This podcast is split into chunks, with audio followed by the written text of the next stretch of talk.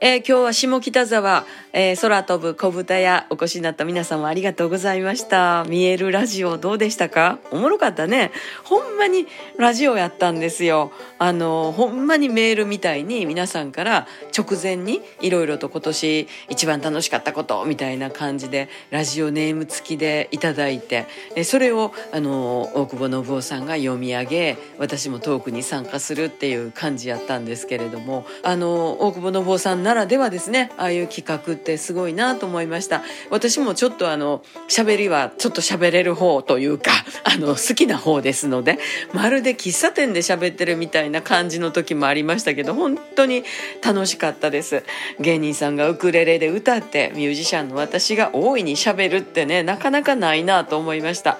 ウクレレであの県警対組織暴力をもう一度やらせていただきましたけどまあセリフも入れ放題もうやりたい放題でしたね。で、えー、ライラのプロデューサーでもある岩川浩二さんの名曲「ロッカロマンチコ」もね紹介できましたしそして最後の最後にはライラも歌えました。ほんまに楽しかったです。のんちゃんありがとう。また明日。また明日。